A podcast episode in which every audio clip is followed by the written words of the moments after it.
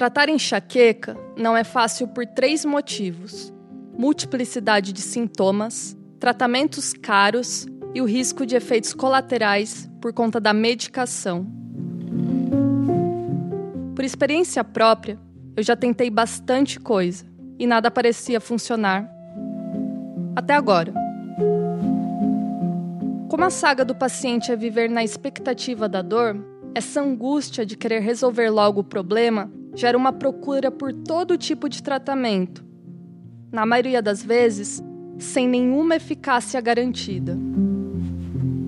Há centenas de grupos de pacientes nas redes sociais trocando informações sobre medicamentos, chás, massagens, date piercing, que é uma espécie de piercing que se coloca na orelha e, pela compressão, ele funcionaria como um analgésico natural.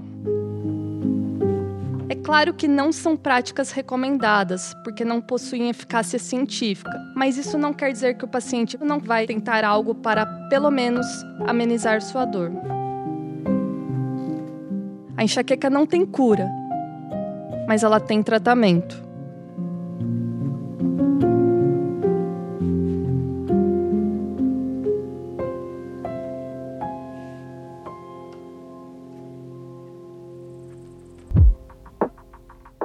Olá, eu sou a Juliana Conte, repórter do portal Drauzio Varela há quase 10 anos e criadora do podcast Por que Dói.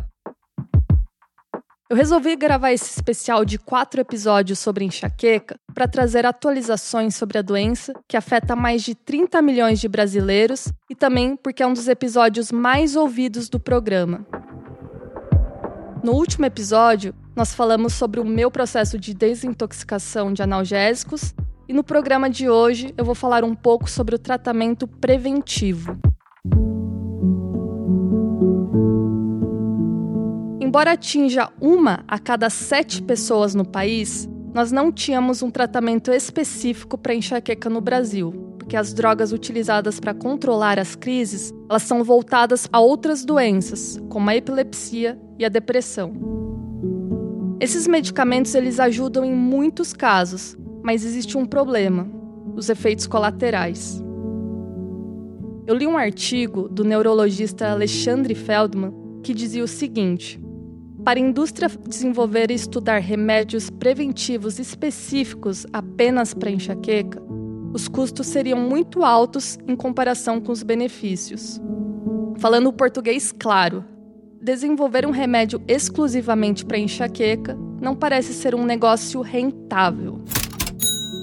A consequência é que os pacientes e seus médicos acabam se virando com o que tem por aí, segundo Feldman. O fato de um remédio para epilepsia funcionar também na enxaqueca indica que esta droga ela tira para todos os lados. Acerta o alvo da epilepsia e, em alguns casos, o alvo da enxaqueca.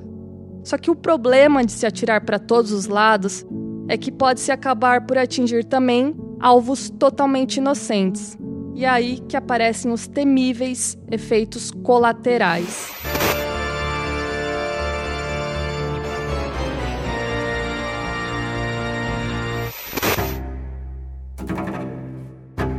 foi exatamente assim minha experiência com o topiramato, um dos medicamentos mais utilizados no tratamento preventivo da enxaqueca, considerado de primeira linha dentro da clínica médica.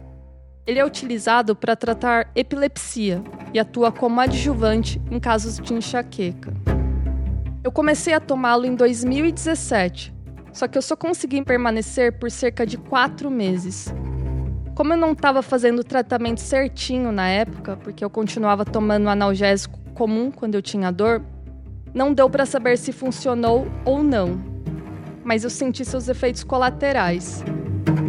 Tem gente que até tolera, mas no meu caso eu comecei a me sentir muito avoada e até um pouco burra. Sim, é, pode parecer estranho, mas é essa sensação. Quando alguém me falava qualquer coisa, eu demorava alguns segundos para conseguir entender. Quer dizer que vai acontecer com todo mundo? Não, porque cada organismo reage de um jeito. Só que comigo não funcionou. Na época eu até cheguei a olhar a bula por curiosidade e ela dizia o seguinte: o medicamento pode interferir com a função mental, provocando lentidão psicomotora, dificuldade de concentração, anorexia, fornicamentos, depressão, fala arrastada, dificuldade de se lembrar das palavras, distúrbios da atenção, sonolência e fadiga. Ufa. Eu me senti frustrada, claro, mas o que mais me frustrava é que nada parecia funcionar e sempre que eu ia ao médico, eu só saía com mais um punhado de receitas e sem muita esperança.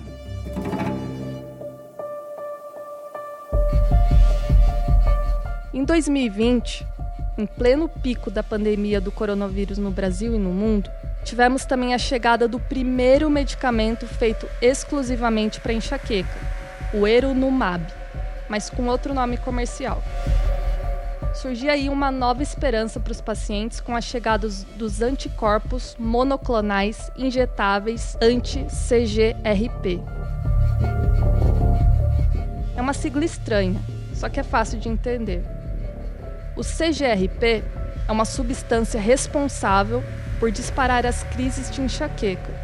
Basicamente, o objetivo desse novo medicamento é sequestrar esse CGRP para diminuir sua concentração na corrente sanguínea, reduzindo assim o risco de crises.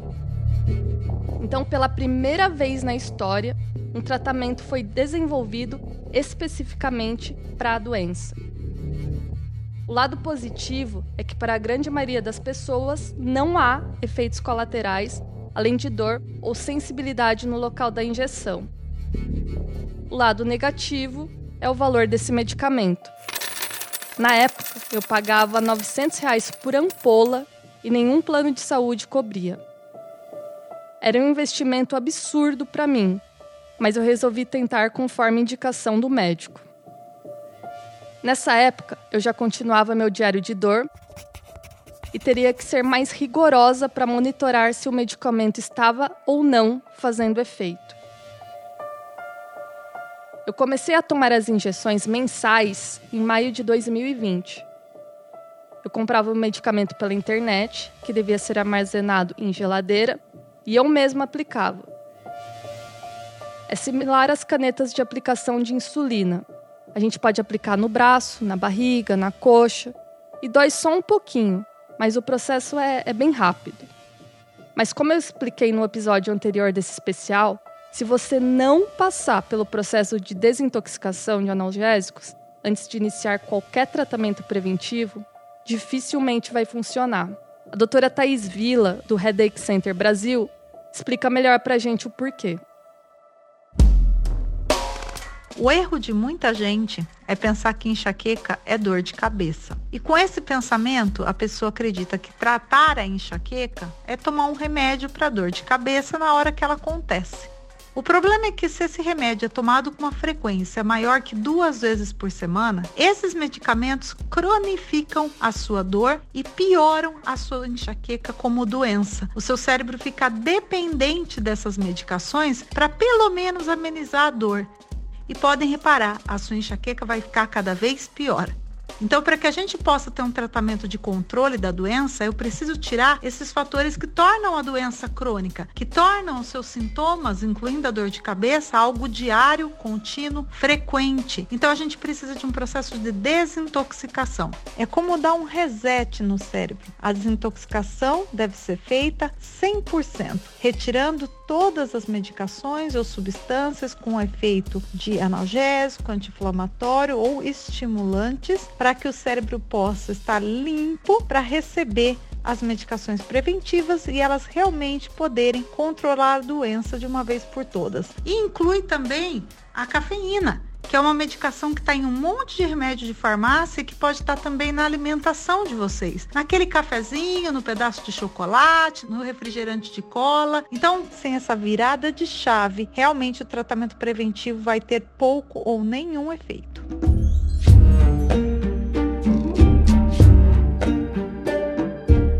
Mesmo tomando essas injeções, a característica da minha dor ela não mudava muito elas ficaram um pouco mais fracas, só que com a mesma periodicidade mensal, ou seja, mais de 15 vezes por mês. Então, na época eu até questionei meu médico, perguntando se não era melhor tentar tirar os analgésicos, só que ele acabou desconversando, porque o processo de desintoxicação ele não é tão simples e precisa também de uma monitoração constante, além de uma equipe multidisciplinar bem atenta.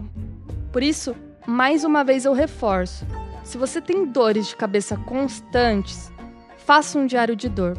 É importante saber se o tratamento ele está dando certo se você não está abusando dos analgésicos.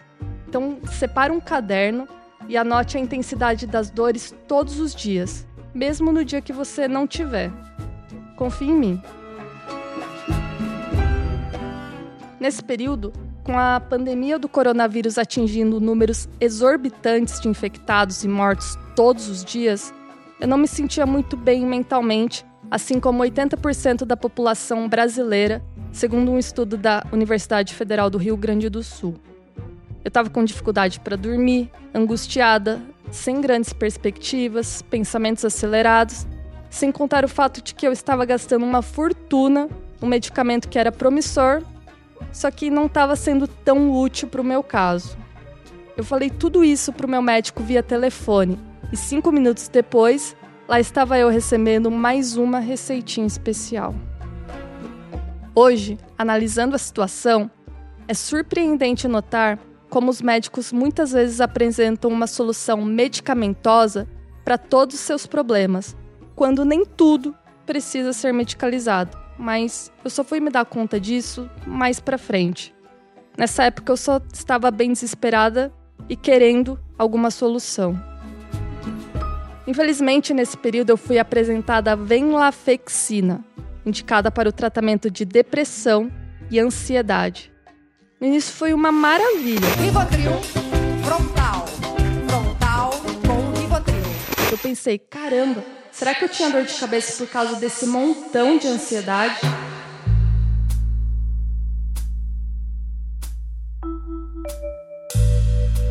Mas não, não era isso. O remédio só estava camuflando um pouco a enxaqueca. Eu digo infelizmente porque hoje, seguindo o tratamento preventivo de verdade, quando eu disse que eu estava tomando venlafaxina para meu atual médico, ele falou: Olha, eu tenho quase certeza que você não precisa mais desse medicamento. A gente vai precisar tirar também. Só que não pode ser assim de uma hora para outra, porque senão você vai sofrer muito. Sofrer muito quer dizer sentir falta do medicamento. E olha que louco, se eu esqueço de tomar um dia a venlafaxina, eu já começo a ter tontura e enjoo. Então eu fico imaginando como vai ser esse processo de desmame que deve ocorrer no próximo mês. Normalmente, o médico espera que a gente se estabilize bem no tratamento preventivo para depois tirar esses outros medicamentos. Mas enfim, uma coisa de cada vez, não é mesmo? E ele acrescentou: Se a sua enxaqueca estiver controlada, todos esses sintomas que você mencionou, como pensamento acelerado, dificuldade para dormir, mudanças de humor, eles não vão mais dominar a sua vida. A dor de cabeça que você sente é somente a pontinha do iceberg de uma série de complicações que podem ocorrer se ela não estiver controlada.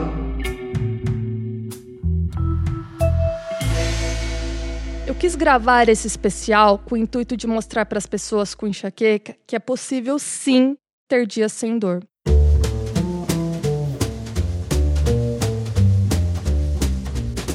Nem eu acreditava mais nisso, pois, como vocês podem ter notado, eu já rodei muito atrás de médico e também tomei muita coisa. Não que as prescrições elas estivessem erradas, pois são tratamentos que fazem parte do protocolo clínico. Elas só não estavam adequadas para o momento, já que eu tomava mais de 40 dipironas por mês. Então, após o processo de desintoxicação, que durou cerca de uma semana, e se você não sabe o que é isso que eu estou falando, eu sugiro você ouvir o episódio 2. Eu estava pronta para iniciar o tratamento preventivo e dessa vez com a toxina botulínica, popularmente conhecida como Botox. Mas esse Botox não tem fins estéticos de rejuvenescimento, igual na dermatologia. Na verdade, ele atua bloqueando a comunicação entre nervos e músculos da região da cabeça. Por conta desse mecanismo, ele também acaba gerando uma espécie de bloqueio na transmissão de estímulos sensíveis ao cérebro, diminuindo a percepção de dor. Não é necessário fazer em ambiente hospitalar ou coisa do tipo, mas o médico precisa ser especialista porque são feitas mais de 30 aplicações na região da cabeça, incluindo cervical e região do trapézio. Além disso, é necessário seguir um protocolo específico repetir as aplicações a cada três meses, fielmente, por no mínimo um ano. Eu estava bastante ansiosa porque eu sentia que dessa vez seria diferente. Eu estava fazendo tudo certinho e eu só queria ter uma vida sem tanta dor. Então a aplicação foi super tranquila, durou cerca de 40 minutos, mas realmente é dolorida. Entretanto, é importante destacar aqui que os efeitos não são imediatos. Na verdade, segundo o médico, a gente só começa a notar alguma melhora clínica depois de 15 dias. Mas eu já adianto que só o fato de ter feito detox e não estar tomando remédios todos os dias, eu já estava me sentindo melhor.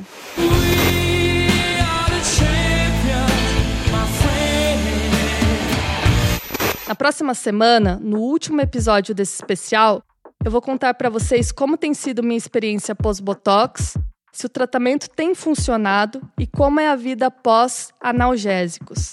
Então deixe seus comentários no vídeo, se você está vendo pelo YouTube, e também compartilhem suas histórias nas redes sociais, marcando os perfis do portal Drauzio. Ter dores de cabeças diárias não é fácil, mas tem tratamento. Muito obrigada, pessoal. Eu espero vocês semana que vem com o último episódio desse especial. Até lá!